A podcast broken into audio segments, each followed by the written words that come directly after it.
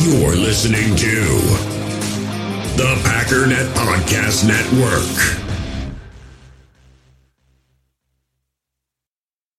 Getting engaged is a moment worth cherishing. A one of a kind ring that you design at Blue Nile can help your love sparkle. Just choose your diamond and setting. When you've found the one, you'll get it delivered right to your door. Finding the right engagement ring can be nerve wracking. At Blue Nile, you'll have the expert guidance needed and a diamond guarantee that ensures you're getting the highest quality at the best price. Cherish all of life's moments and save up to 30% at BlueNile.com. That's BlueNile.com.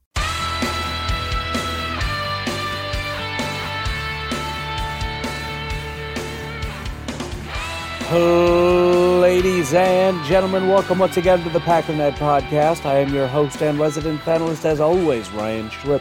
Check us out online, packernet.com. Find me on Twitter, pack underscore daddy. Just fought right through that yawn, man.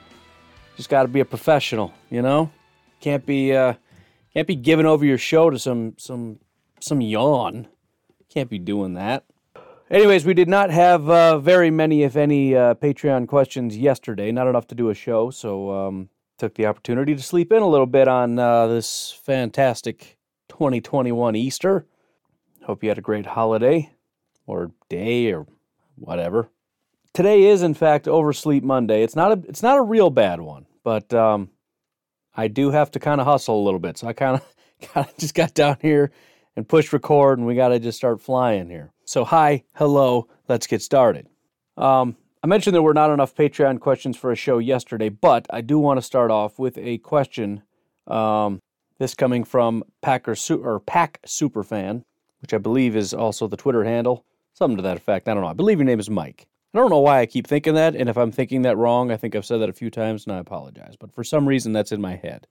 Ryan, is there any player you feel will not be available at 29 that you would trade up for? Realistically, of course. Who might drop just enough that you would trade up to get him? Um, and then it kind of repeats itself. I kind of thought about it for a minute. Um, you might be able to convince me of somebody, but I think the answer, and I'm pretty confident in this, is no. And that doesn't. That's not me saying I don't think the Packers will trade up. Um, obviously, they have their own board and the, board operates the same way. It's broken down into tiers and if somebody from a really high tier is falling to them and should not be there then the the correct thing to do in their mind is to trade up. But as i've mentioned I think it's very important to have a lot of picks.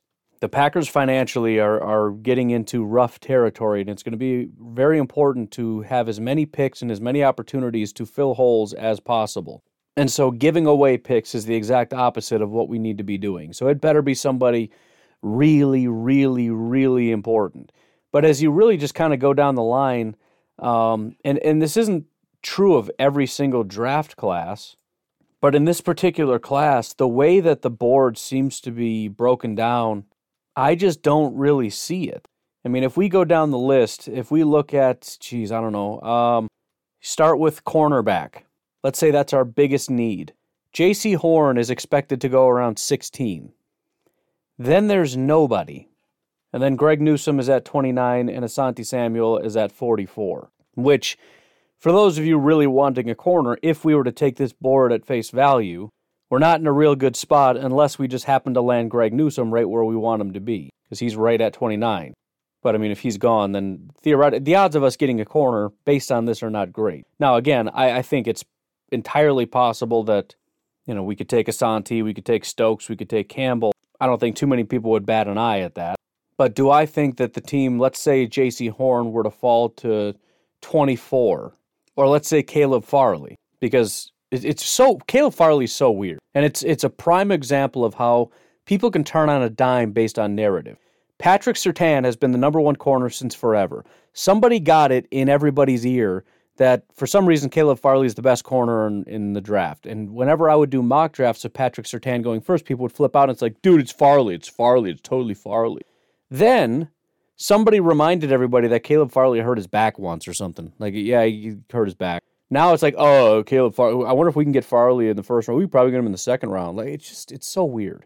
But let's say the injury thing becomes a serious problem. I, I, guess I shouldn't say serious problem, but enough of a problem that it sows enough doubt that he falls to like 24 ish. Would I trade up for him? No, I wouldn't. Because again, Asante Samuel, Eric Stokes, Tyson Campbell, Ifeatu Melifonwu, Elijah Molden. There's guys in the second round, third round even, that you could look at that are options. It's not so dire, especially since we brought back Kevin King, that we have to get a first round corner.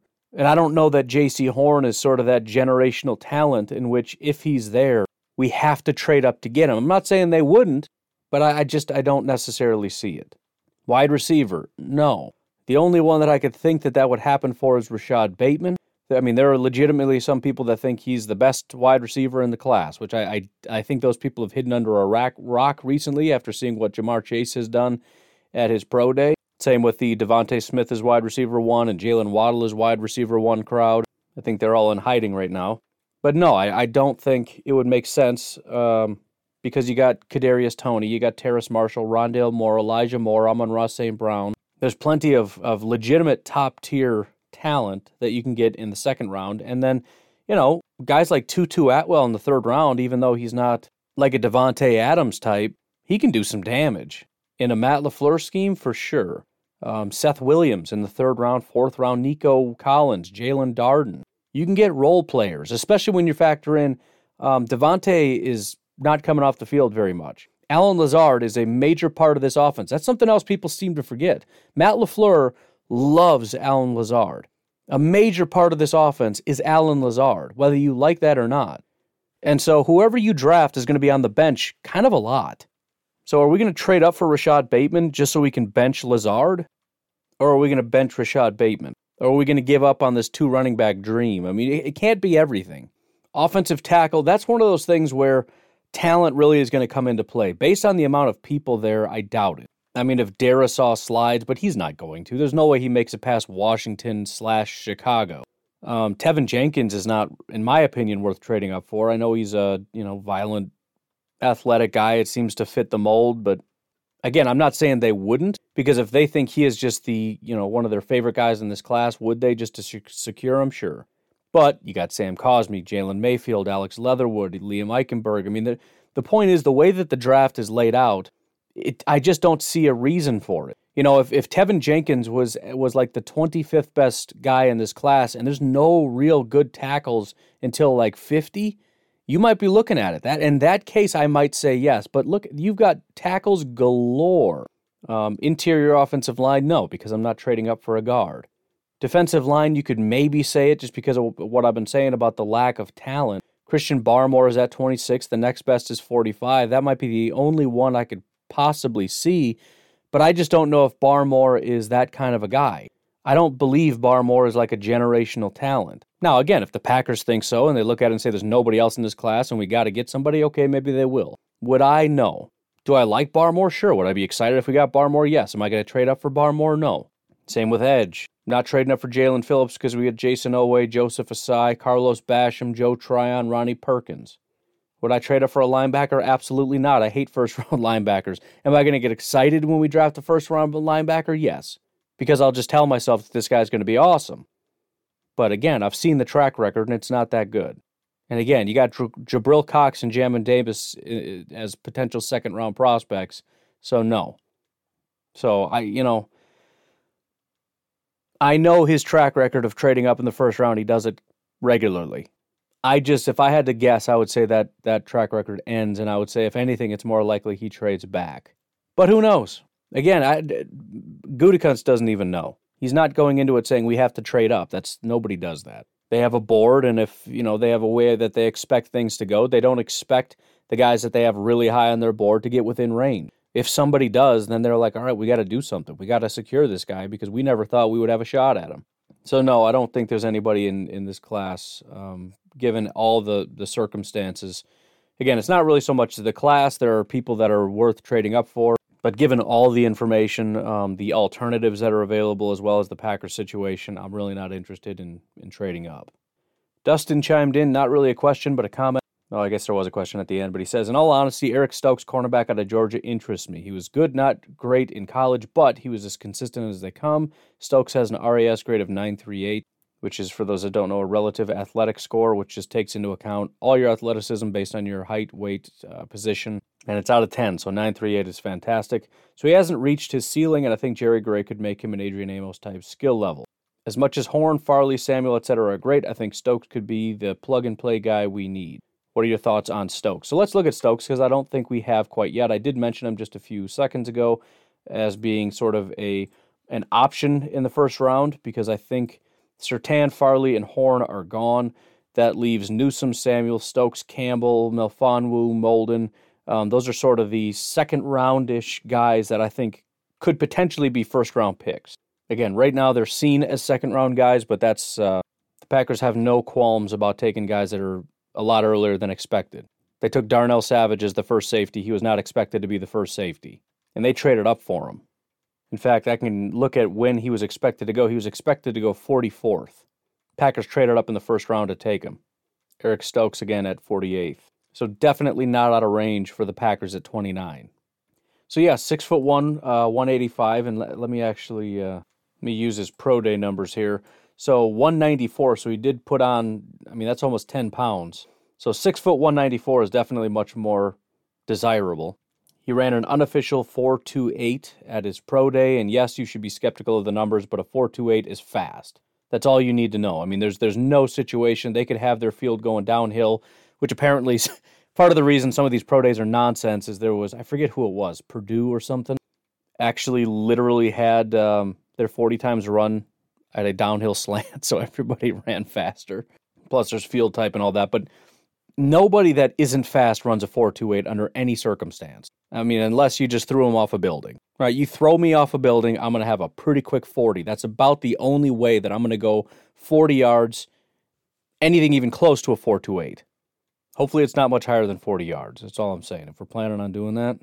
But yeah, as he pointed out, extremely consistent. Um, 2018, he graded out as an 82 overall.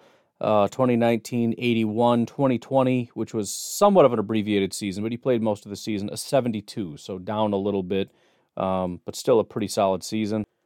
Uh, passer rating when targeted by year 54, 82, and 43. So even his down year, um, statistically, he was out of control. And largely that was because he was starting to get a little bit better with the interceptions. He didn't have a single interception in his first two years. He's never allowed a lot of yards 113, 356, and 145, which is just crazy. Those are crazy numbers.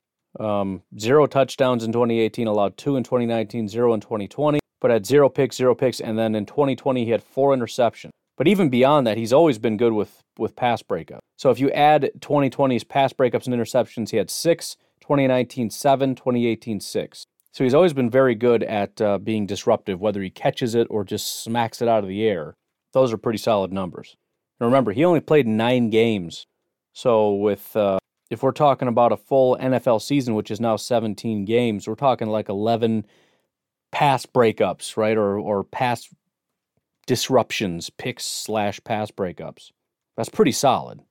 He's also, although his his run defense grade did dip in 2020, he's also graded out pretty well in that category, uh, especially tackling. 81, 85, and 80 were his tackling grades over three years. And then, yes, as, on top of that, having that level of speed means there's a little bit of pass rush in there. He's had eight total pressures, including one sack over his three year career. That's out of 29 pressure attempts. And then, just for fun, um, because I don't want to go through every single game he played, but we'll just go straight to the top. Looking at Georgia versus Alabama, we've got two really good, we've got a ton of good wide receivers, and we got two really good corners here. So, DeVonta Smith had a 91.4 overall grade. Jaylen Waddle had a 74.1. Um, Against Tyson Campbell, DeVonta Smith, seven targets, five receptions, 72 yards. But Tyson Campbell also had a pick while targeting DeVonta Smith. Against Jaylen Waddle, remember, we're not talking about Tyson Campbell, but I just want to talk about him first. One target, one reception, 90 yards, and a touchdown. So he got a uh, 90 yard touchdown off of him, which isn't great. Eric Stokes, the guy we are talking about, against DeVonta Smith, two targets, two receptions for 20 yards, which is not that bad. Um, however, it does include a touchdown. Jaylen Waddle, two targets, one reception, 13 total yards, negative one yards after the catch. Um, that one non reception was a drop, though. So basically, neither Tyson Campbell or Eric Stokes were able to really stop DeVonta Smith or Jaylen Waddle, but Eric Stokes certainly did a better job. Now, it doesn't give me statistics in terms of how many times he lined up against DeVonta Smith. If they lined up 15 different times and he was only targeted twice and caught two receptions, that ain't bad. If it was only twice and both times he was targeted, both times he he caught passes. It's it's not great. So the context would be nice, but that's all I can give you. Either way, neither Jaylen Waddle nor DeVonta Smith really tore it up against Eric Stokes. Somebody was lined up against him every single snap. I don't know who, but he didn't do anything. So if you wanted to, that would be a good game to go watch and just understand that nobody really beat Eric Stokes for a lot. The worst thing done was DeVonta Smith getting a touchdown against him. But that'll give you the much needed context of kind of who was up against him. I mean, was it John Metchie all day long or what? By the way, both of the corners in this game graded out horribly. I mean, this, the stats are what they are, but Eric Stokes had a 46 overall grade and Tyson Campbell had a 43. So, um, and it's good to have that level of context because, you know, you look at guys that are coming out of this draft class right now. If, let's just say, the Detroit Lions draft DeVonta Smith and the Packers get Eric Stokes, well, they've seen each other before. And DeVonta Smith had a 91 overall grade and Eric Stokes had a 46. So, I don't know. Just saying, it, it kind of shows you something. But yes, largely very consistent. Lots and lots of upside. The RAS is through the roof, which the Packers seem to really like. They like guys that they can mold. They obviously believe very heavily in their coaches that they can use that uh, that elite athleticism and get the best out of them. But anyways, we need to take a quick break. Thank you very, very much to Josh Rabska as well as Jacob Hoffer for jumping in on Patreon. I really do appreciate that. There is a new Discord link. So if you're not in the Discord chat where you can ask questions and just chat and whatnot, um, I posted a new link because I do think that those expire. Just go to Patreon and check out my latest post, and you'll see the link there. If you'd like to join in, you can do so for as little as a dollar a month. If you check the description of this episode, you can see all different kinds of ways to help support if uh, Patreon doesn't really do it for you. Otherwise, five star iTunes review, tell your friends, tell your family, etc., etc. We'll take a break. We'll be right back. Hey, US Cellular customers, I've got good news, so don't hit skip forward just yet. I'm talking about their special customer event, Us Days. What's Us Days? It means exclusive offers just for their customers, just to say thanks, like up to $1,200 to upgrade to any new phone. No, I didn't just misread that. That's up to $1,200 off. They must really like you.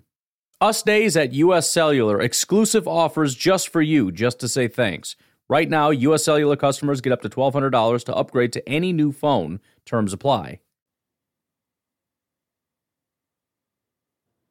Zach Spies asked, looking at 2022 and 2023 season, is it even realistic that we're able to pay Davante, Jair, Clark, Bakhtiari, Za'Darius, and Rodgers? I think Jenkins is getting a decent contract too.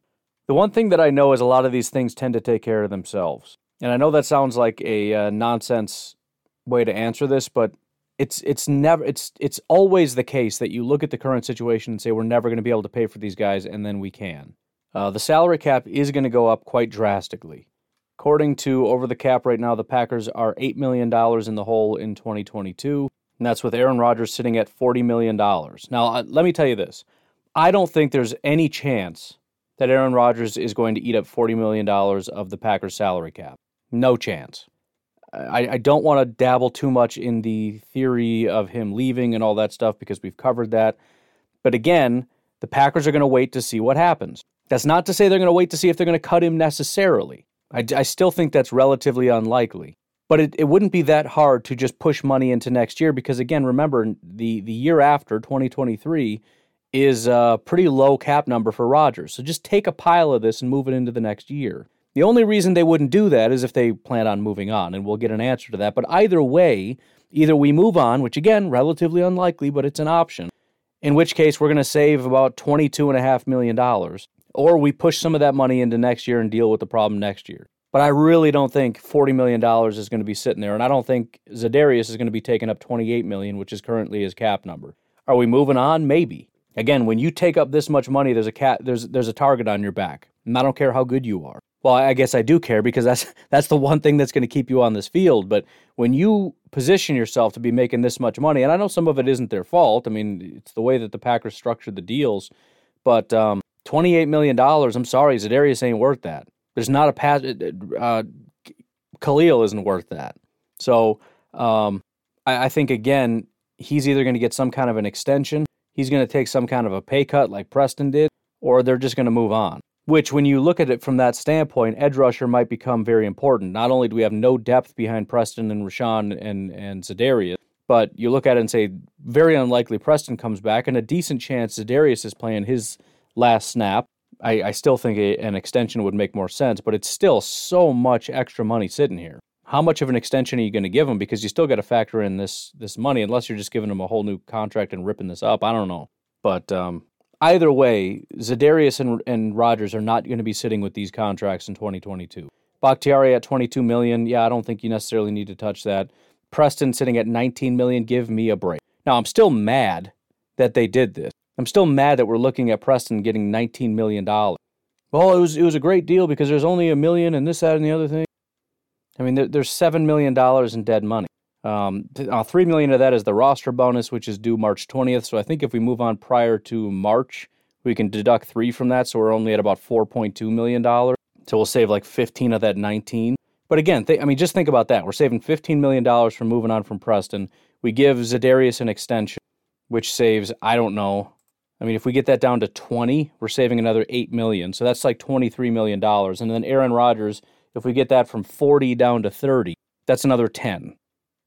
They're, they're doing really crazy stuff this year that's going to not even cause problems necessarily because again it, it, we, we just have to it seems like we're just putting ourselves in a position where we're kind of pushing we're delaying having to make tough decisions rather than cut preston rather than cut any of these guys even aaron rodgers it's like eh, let's just put off the hard decisions and we'll just run it back and we'll see how it goes the, the, next year. Right? Let's just run it back. Let's just do the same thing all over again. We'll push everything out and we'll see how it goes. And they're kind of hoping that some of the hard decisions answer themselves. Somebody falls off. Somebody just starts screaming, "Hey, I'm no good anymore. Get rid of me." And then it just answers itself. So, I mean, we're we're just we're a little bit too far out to be uh, totally freaking out about that situation. I know there's still a bunch of contracts to be factored into that. You know, Davante Adams is going to have a bunch of money in 2022 that wasn't accounted for. Um, you know, a bunch of these other guys. But again, we'll, we'll, we'll cross that bridge when we come to it, and and I think it's not going to be quite as painful. If I say right now, well, we're going to be moving on from Za'Darius, and that's how we're going to be able to afford it, people are going to go into a a meltdown. But we're not going to move on. If Za'Darius proves that he's still a top tier pass rusher, then we're just going to extend him. If he doesn't, then you're not going to be as upset if we move on. We're going to realize that he was kind of a one trick pony. He had one really good year in 2019. 2020, he had a bunch of sacks, but kind of, eh. And then 2021, he just really kind of fell off. And again, he just, we realize he's just not worth the amount of money he's being paid. And maybe we just end up trading the guy or cutting him, or we can't trade him because it'll be a, uh, is he? No, he's not. He is, he's still under contract. Although it's going to be impossible to trade that that uh, that. Well, no, it won't because a lot of that stays with the Packers as dead money. So we would trade him, and it would be it would cost like twelve million dollars.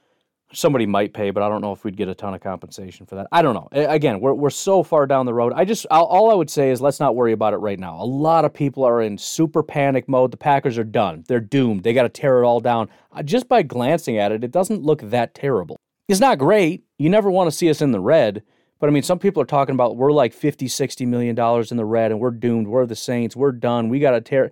It's like, what are you talking about? Where are you seeing this? I don't know what you're talking about. A couple of these these contracts are fake. They're they're so ridiculously inflated. They're not going to stay at that number. Why do you think everything's static? They only look at the bad. They never look at the good. Right? They look at the bad as it is, and then they add in Davante. They add in all these things, and they never take away anything. They never look at it and say Aaron Rodgers is not going to be 40 million against the cap. Za'Darius is not going to be 30 million against the cap. They only add to the negative. They never take anything away. But again, it'll it'll work itself out. We'll figure it out. I don't know. It's not again, it's not a great situation. And they're going to have to make some tough decisions, but they're they're not going to be stuck in the red. So can we pay all these guys? Well, Jair Clark, Bakhtiari, 100% are going to be on the team. Davante's 100. Well, I shouldn't say 100%. He hasn't gotten his contract yet. Um, I would say I'm 99.95% sure that he's going to be getting a contract. Some people are saying, well, we just can't pay him, so he's going to leave. No chance. No chance this team paid Aaron Jones but is going to let Davante walk. 0.05 chance that that happens. I should say 0.0005. I'm, I'm leaving a little bit of room in there, but I mean, come on, man. For a team that historically never lets their top tier walk, a, a team that would refuse to even let Aaron Jones walk, they're going to let Davante go? Give me a break. You guys are panicking. Relax. Again, remember, a lot of these big contract extensions come right prior to the season, right? Uh, you know, you look at Bakhtiari, Kenny Clark, Aaron Rodgers, all these contracts, they don't come in March, April, May.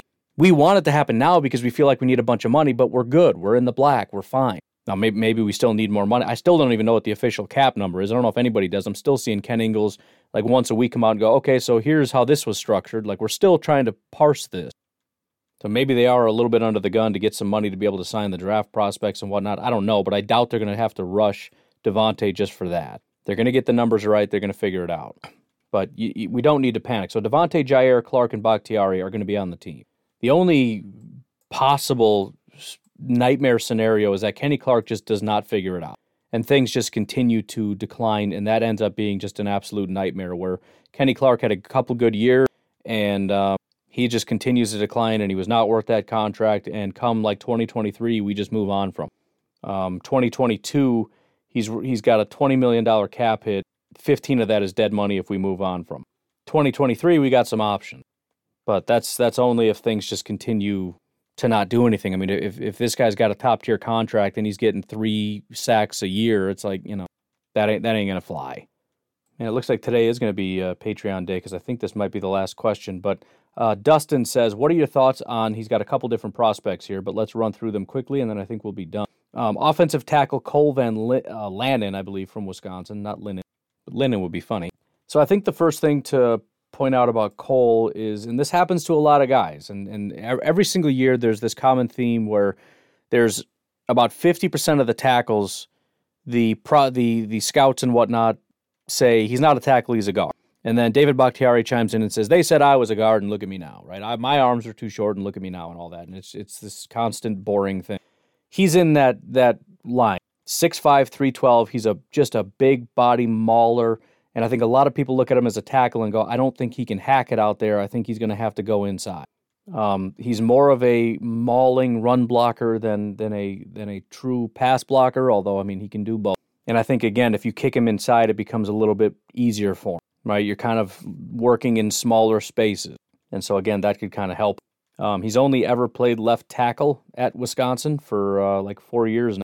So it would be a little bit of an adjustment. He's expected to go around the sixth round, but you could wonder. I mean, if the sixth round projection is him as a as a tackle, maybe he goes a little bit earlier because some people think he could be a top notch guard. So who knows? Maybe somebody pulls the trigger on him in the fourth round, fifth round, something. I don't know.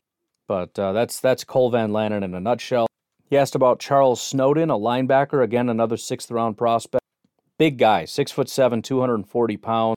Um, you got to wonder. I mean, he's he's very thin frame. I mean, 240 is small if he was six foot one. He's six foot seven. So you, you picture real tall and real lanky. So um, he's going to have a hard time with, you know, you got these 320 pound guys that are six foot three that are getting inside of his chest. I mean, it's just, it's going to be kind of tough. So strength is kind of an issue. Length is, is obviously an asset. And apparently, in his final year, he went from 225 to 240. So he he's had to work to add on some weight to his frame. I mean, I, I think there's there's plenty more weight he can keep adding. I don't, I don't know if they're going to want to do that. But um, if we just look at some of the pros and cons in his uh, draft guide here, elite lankiness, which is such a weird way to put that because lankiness is not usually a positive. Elite lankiness, height and length that makes a lot of things easier as a defender. Obviously, in coverage, that's going to make things easy, although he doesn't cover very well. Special agility for a player his height, often beat blocks by not even getting touched. Crazy tackle radius, engulfs ball carriers. Unsurprisingly, a batted pass machine, 12 over his past three years. Negatives skinny as he can be, no power to him. Moves so unnaturally. I don't know how that gets fixed. Hasn't really developed any go to pass rushing moves. Pass rushing grades stagnate. Slow to process, can see the wheels turn. So those are big negatives. The mental processing side for a linebacker is incredibly important. And for some guys, not to be mean, and I'm not saying that about Charles. Some guys you just need to be coached and they just need to learn. Some guys they just don't have it upstairs. It's just a reality. We we all have different minds. You know those people that you went to school with that are just special. And you know those guys that that had to work really hard at it. And you know some guys that work hard and they just can't get there. It is a reality in life and it is is something that needs to be taken into account. I think that note more than just about anything, but but again, even when they say that the movement is unnatural and all that, it's there's there's a lot of you you could call him a project, but at the same time you look at him and say what what is his ceiling? What can we get out of him? At his best, what can he be? And there also seems to be a bit of confusion whether he's a linebacker or an edge rusher. I know you listed him as a linebacker in this draft guide. He's considered a linebacker on PFF's um, actual website. They have him listed as an edge rusher. But then down here they have him as right outside linebacker, left outside linebacker, which usually is an off-ball linebacker. So maybe they use him interchangeably. I don't know, but he seems to rush the passer quite a bit. He had 17 pressures on 131 attempts. Uh, grades have been relatively consistent, right in the 70s, so that's always nice to see. Um, he does also drop into coverage a ton. So again, he's he's kind of a it's kind of a unique guy where he's dropping in coverage and and pass rushing about the same amount, and he's also obviously got a ton of run defense, which doesn't really tell me anything because both positions, if it's a run, it's a run, right? So uh, I mean, you could call that a positive because you can use him in a bunch of different ways. Maybe the best thing to do would just be put him on the edge. He's gonna have to pack on a lot of weight, but I don't know. I, I guess I don't really know. Uh, next on your list, you had Victor Dimukeje, who is uh, out of Duke considered a kind of seventh round undrafted free agent prospect. The final note that they're the, the bottom line that they put on him, they said it's very worrisome that Dimukeje is already one of the most refined rushers in the class, yet still lacked production. And I think what they mean by that is he seems to have hit his ceiling. He's doing everything right, and he still can't quite finish. Right? Like for example, if you took my six year old and say, let's say that we gave them, we gave him every ounce of information that Za'Darius had. We just implanted Za'Darius's brain. He knew all the technique. He understood everything. And then you go and put him up against Elgton Jenkins, he's still never going to win because he just doesn't have it physically. So there's nowhere to go as far as what we can do. I mean, for my son, it's just kind of give it give it uh, 15 years. But um, for Victor, I don't know. Um, he is fairly consistent. 21 years old, 6'3", 265. Um, his first year he was 67, then 72, 73, 73. So there's that straight up consistency. Um, I think some of the negatives is that he never really goes off entirely. And I, I, actually don't think his stats are that bad. I don't really know what they're talking about. 46 pressures on 332 attempts and eight sacks seems productive to me. So I don't know where they're coming up with that. Run defense has been like 67, 67 69, 69, 67. I mean, wildly consistent. Not in a good way necessarily, but decent enough, I guess. Um, but even the year prior, 46 pressures on 308 attempts and 10 sacks. I mean, that's that seems wildly productive to me. And in fact, they even gave him good pass rush grades the last three years. So, do I have the right guy here? I I do. I don't know. Lacked production. I don't know. I don't know what they're talking about. Anyways, a couple other other notes. No hesitancy to his rushes. Attacks full bore off the snap. Veteran set of pass rush moves. A lot of options at his disposal get off that forces some urgency from opposing offensive tackles. The negatives, they said, well below desired length for the position, does not play up to the listed 265 pounds, not particularly stout. Plateaued as a pass rusher, graded out about the same for three straight seasons. Yeah, but his grades were decent. Um, it's, it's it's weird. It's like they're trying to say things negatively that aren't really even negative. Like he he had a, a an average grade his first year, and then he jumped up to being good for three straight years, and they're like, ah, he flat he plateaued. Like it's such a weird unnecessarily negative way to say that. Um, hands have no pop, struggles to keep himself from getting locked up by line. All right, fair enough. Still think they're being a little unfair um, based on statistics and, and their own grades. Uh, his his again his tackling has not been great. His run defense is kind of suboptimal. Especially you got to take into account he plays for Duke, so he's going up against kind of second tier teams. Um, not bad teams. I mean, Notre Dame, Boston College, Virginia, Virginia Tech, Syracuse, NC State, Charlotte, North Carolina, Georgia Tech, Miami, and Florida State. So these are decent enough teams. In fact, I, I would go so far as to say this is, I mean, depending on the position we're talking about, these are pretty top tier. I mean, we know Virginia has a top tier tackle. Um, several of these teams do. So again, I'm I'm not super mad. I mean, you, at some level, you're gonna have to put on the tape and just watch them, right? That's what this all comes down to. I can tell you as much as I can tell you based on statistics and based on their own draft guides. If you're curious about him, you just got to go watch him and form your own opinion.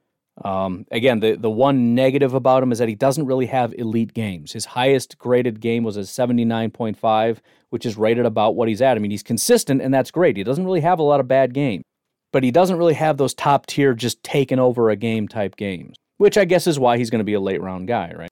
Um, 2019, he had one game. I mean, his his second highest grade was a 73, which is kind of painful. But his highest was an 84. So there you go. He had a 91 pass rush grade. But um, I don't think he's he's really the statistics have ever been bad. I mean, his first year in 2017, 23 pressures out of 282 attempts, three sacks. That's not good. But right away in year two, three, 39 of 378, which is like 11 ish percent, which isn't elite, but it's something. And then five sacks. And then again, he's up in 46 the last two years and he's barely cracked 300 pass rush attempts those years. So that's solid. And he had 10 and 8 sack. So yeah, I just I don't know where these criticisms are coming from. Doesn't doesn't drop into coverage a lot. He's just kind of a straight up rusher. Really bad at it when he's done. But um, yeah, I, I don't know. It's kind of kind of a strange thing. Something else to consider is the people doing the draft. I mean, there's a lot of people at PFF.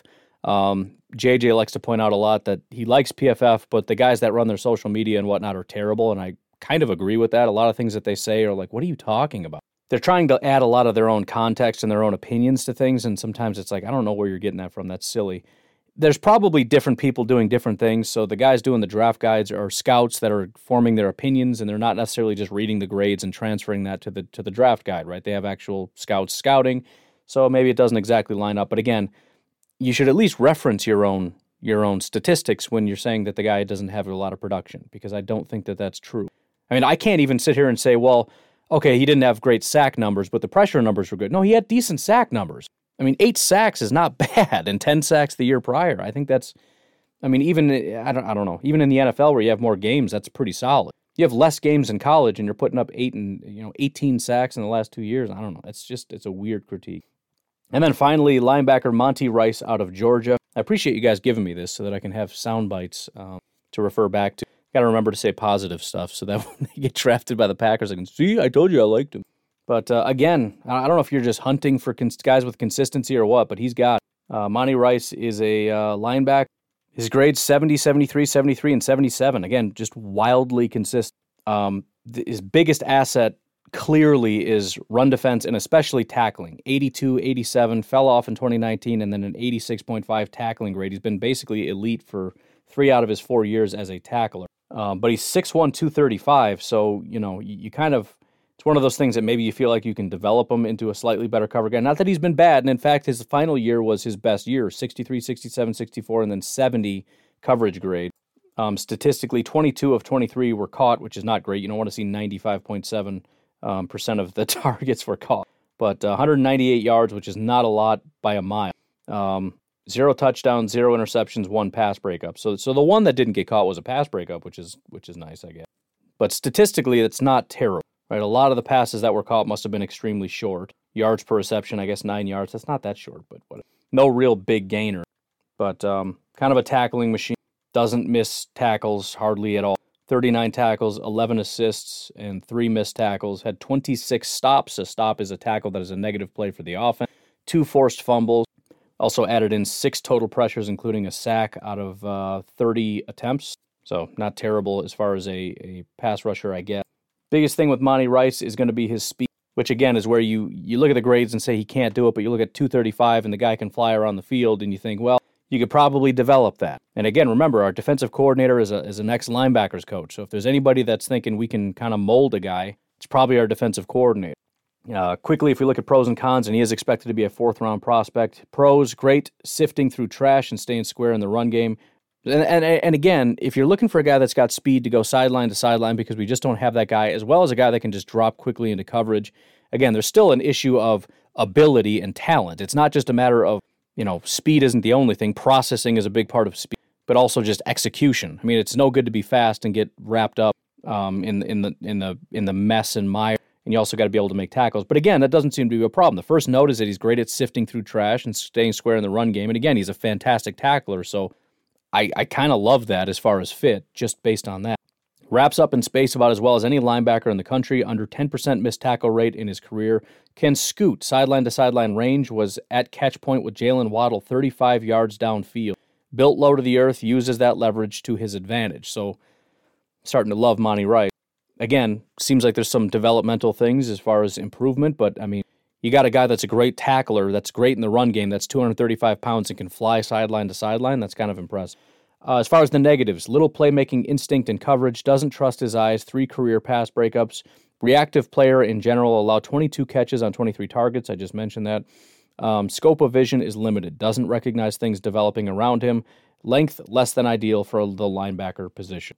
So, again, I mean, you're not going to get a perfect guy in the fourth round, but as far as the Packers trying to get what they're looking for, in the mid rounds, which is when they tend to like uh, to attack the linebacker position, it kind of seems to be a perfect fit to me. He's probably going to be a big disappointment. He's going to let a lot of uh, passes get through and really frustrate us or whatnot. But um, as far as a guy that they might want to pick up and try to develop, this one makes a lot of sense. But, anyways, I got to get going. You folks have yourselves a fantastic day. I will talk to you tomorrow. Have a good one. Bye bye.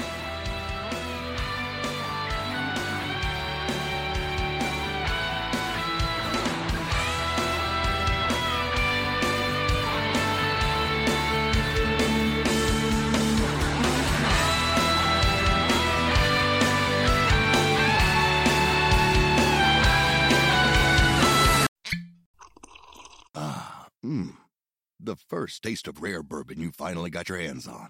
That's nice. At Caskers.com, we make this experience easy. Caskers is a one stop spirit curator with an impressive selection of exclusive, sought after, rare, and household names in the realm of premium spirits and champagne. Discover the top flavors of the year now by going to Caskers.com and using code WELCOME10 for $10 off your first purchase. Get $10 off your first purchase with code WELCOME10 at Caskers.com.